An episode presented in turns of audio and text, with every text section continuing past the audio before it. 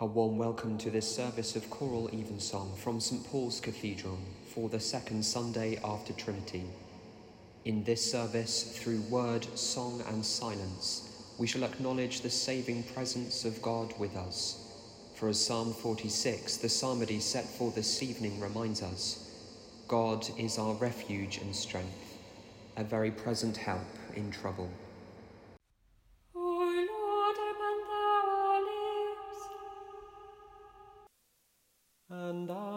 Shall show forth thy praise. O God, make speed to save us. O Lord, make haste to help us.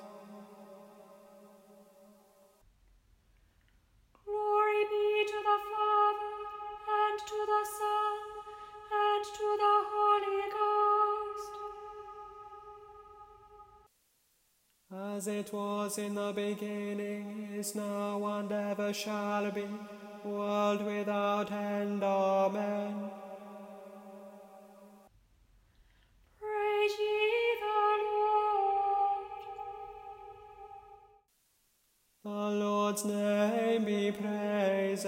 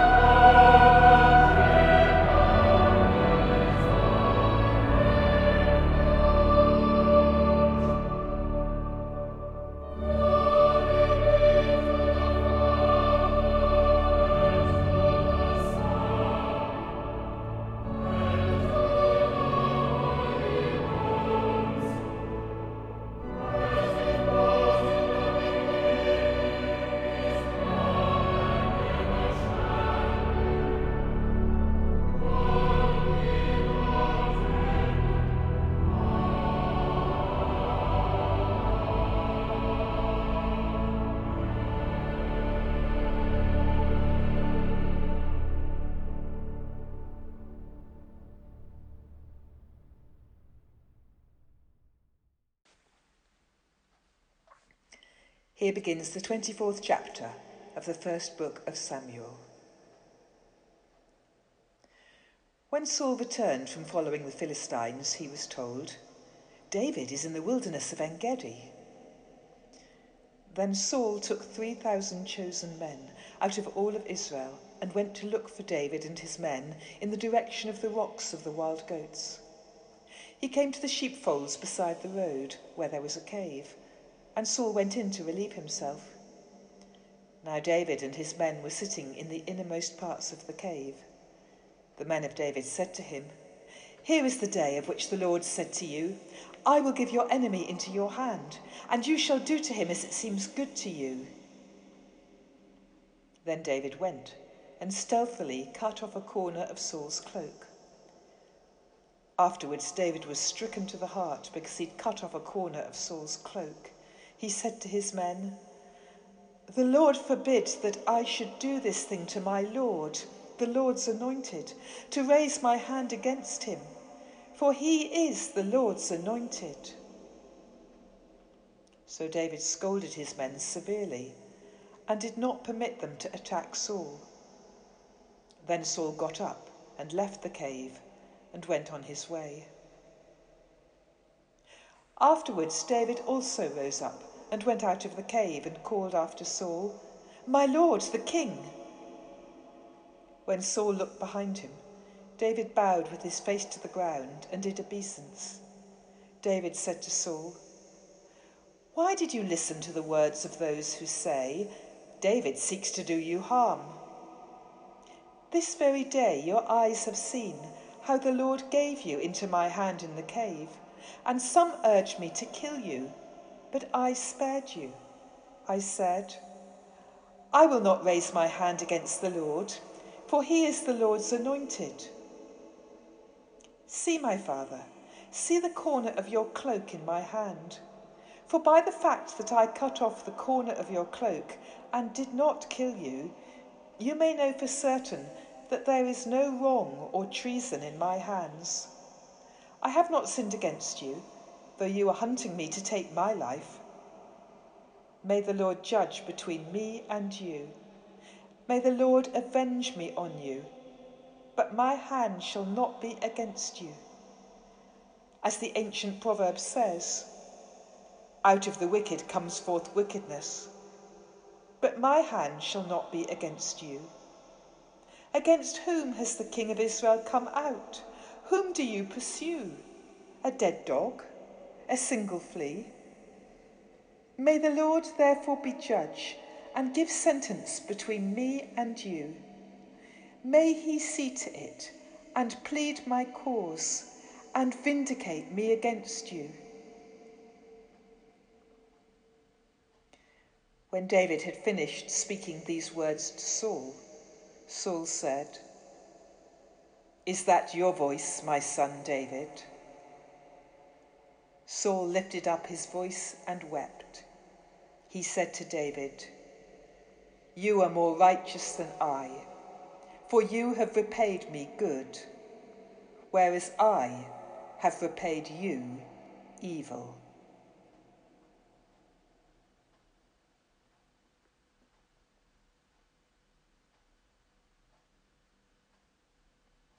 Here ends the first lesson.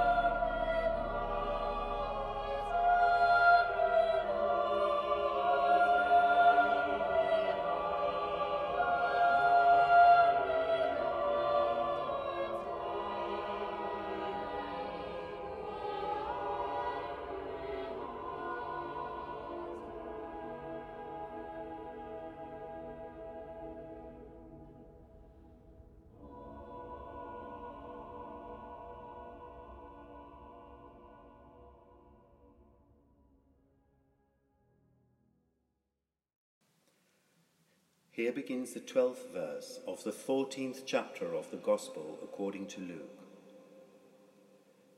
Jesus said to the leader of the Pharisees who had invited him to a meal, When you give a luncheon or a dinner, do not invite your friends or your brothers or your relatives or rich neighbors, in case they may invite you in return and you would be repaid. But when you give a banquet, invite the poor, the crippled, the lame, and the blind. And you will be blessed because they cannot repay you, for you will be repaid at the resurrection of the righteous. One of the dinner guests, on hearing this, said to him, Blessed is anyone who will eat bread in the kingdom of God. Then Jesus said to him, Someone gave a great dinner and invited many. At the time for the dinner, he sent his slave to say to those who had been invited, Come, for everything is ready now. But they all alike began to make excuses. The first said to him, I have bought a piece of land and I must go out and see it. Please accept my apologies. Another said, I have bought five yoke of oxen and I'm going to try them out. Please accept my apologies. Another said, I've just been married and therefore I cannot come. So the slave returned and reported this to his master. Then the owner of the house became angry and said to his slave, Go out at once into the streets and lanes of the town, and bring in the poor, the crippled, the blind, and the lame. And the slave said, Sir, what you ordered has been done, and there is still room. Then the master said to the slave, Go out into the roads and lanes, and compel people to come in so that my house may be filled. For I tell you, none of those who were invited will taste my dinner. Here ends the second lesson.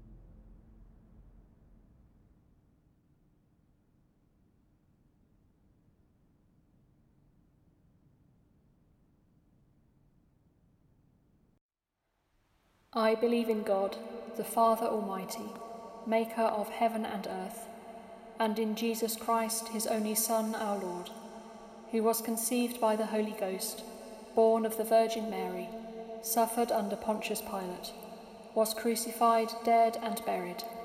He descended into hell. The third day he rose again from the dead.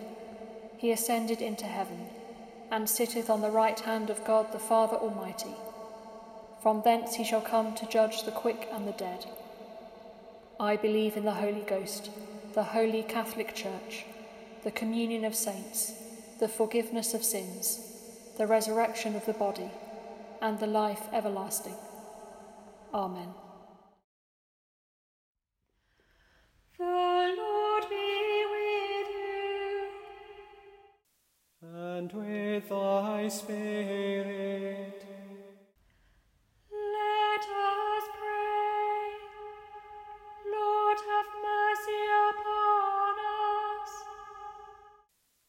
Christ have mercy upon us. Lord, have mercy upon us.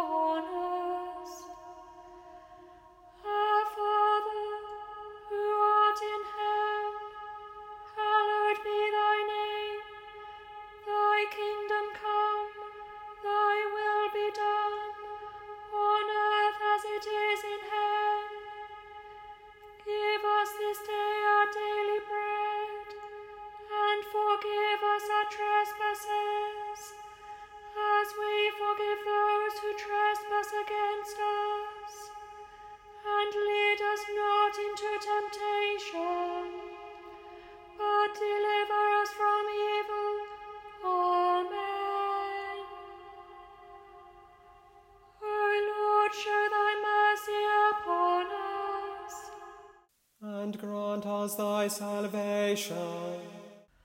O Lord, save the Queen. And mercifully hear us when we call upon thee. Endue thy ministers with righteousness.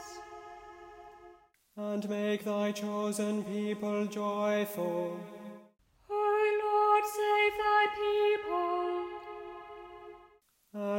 And thine inheritance. Give peace in our time, O Lord. Because there is none other that fighteth for us, but only thou, O God. O God, make clean our hearts within us.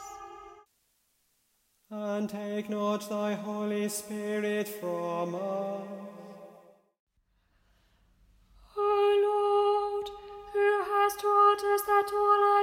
Doings without charity are nothing worth, send thy Holy Spirit and pour into our hearts that most excellent gift of charity, the very bond of peace and of all virtues, without which whosoever liveth is counted dead before thee.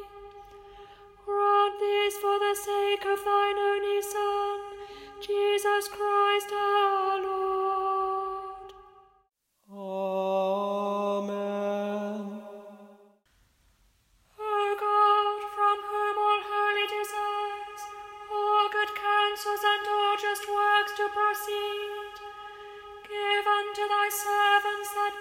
Which the world cannot give, that both our hearts may be set to obey thy commandments,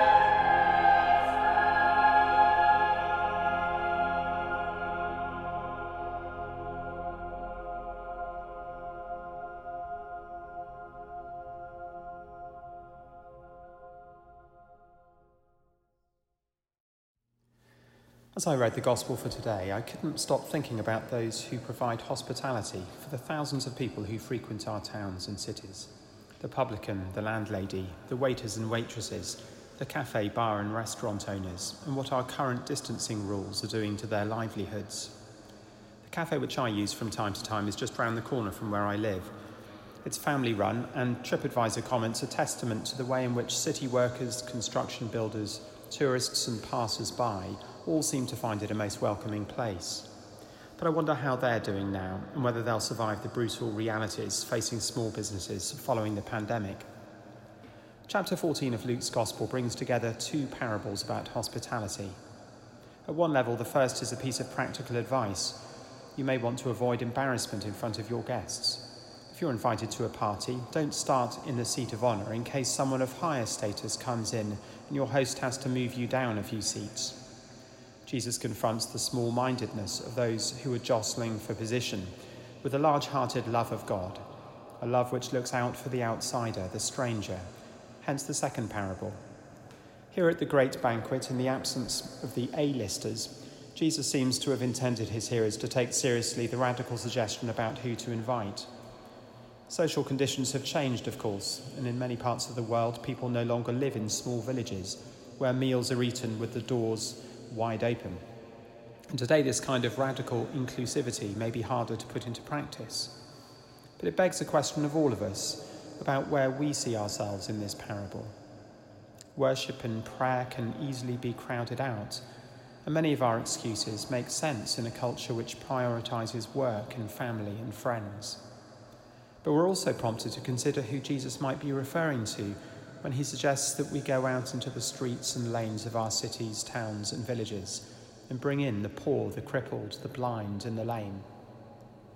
The UK hospitality industry may be worth £100 billion, but the reality in the kitchens or behind the smiles of those who serve us is that this same industry has an unacceptably high number of staff struggling with addictions, relationship breakdowns, high stress levels, and job insecurities. If Jesus were physically present with us today, I wonder if he would tell us a different story, a parable about, about those in the hospitality sector, those who are struggling to find hope in the future, or those who have recently been unemployed because their businesses have collapsed. I wonder if he would turn the tables and get us to think about the people who ordinarily serve us, those whose level of need is rarely noticed. The twist to Jesus' parable in Luke chapter 14 is that the party to which the original guests were invited is Jesus' kingdom, his open hearted invitation to all who will come. Christians reading this anywhere in the world must work out in their own churches and context what it means to celebrate God's kingdom, so that the people at the bottom of the pile, at the end of the line, the ones who are most forgotten by our society, would find it to be good news. You may, like me, wonder how literally we're meant to take Jesus' words about inviting into our actual homes those who are not normally welcome at our parties. Is there too great a cultural disconnect from the first century world for this part of what he asks to be realistic anymore? Is it enough to host feasts elsewhere for those on the margins, rather than inviting people to sit around our own kitchen tables? I don't know exactly how Jesus would answer that question today but I'm confident that a good starting point is to do something.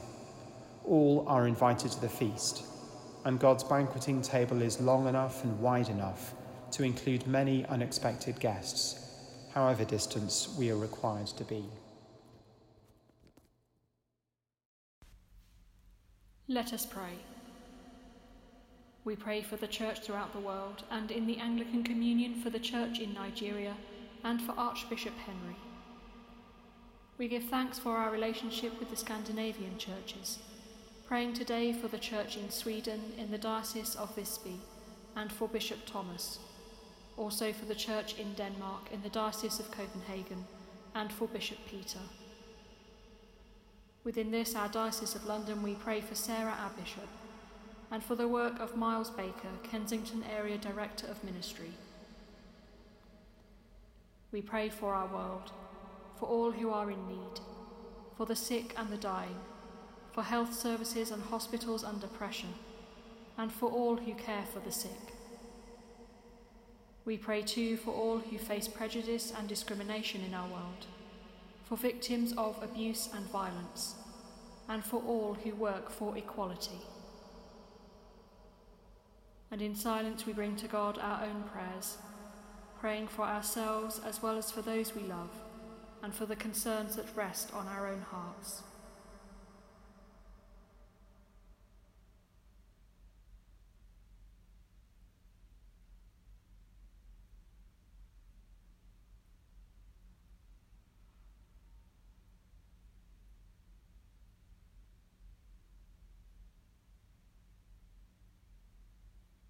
Almighty God, by whose grace we have made our requests known to you in unity of spirit, and whose promise is that our prayer shall be answered when asked in your Son's name, graciously fulfill the desires of our hearts as may be most for our good, and grant us in this world knowledge of your truth, and in the world to come life everlasting. Amen.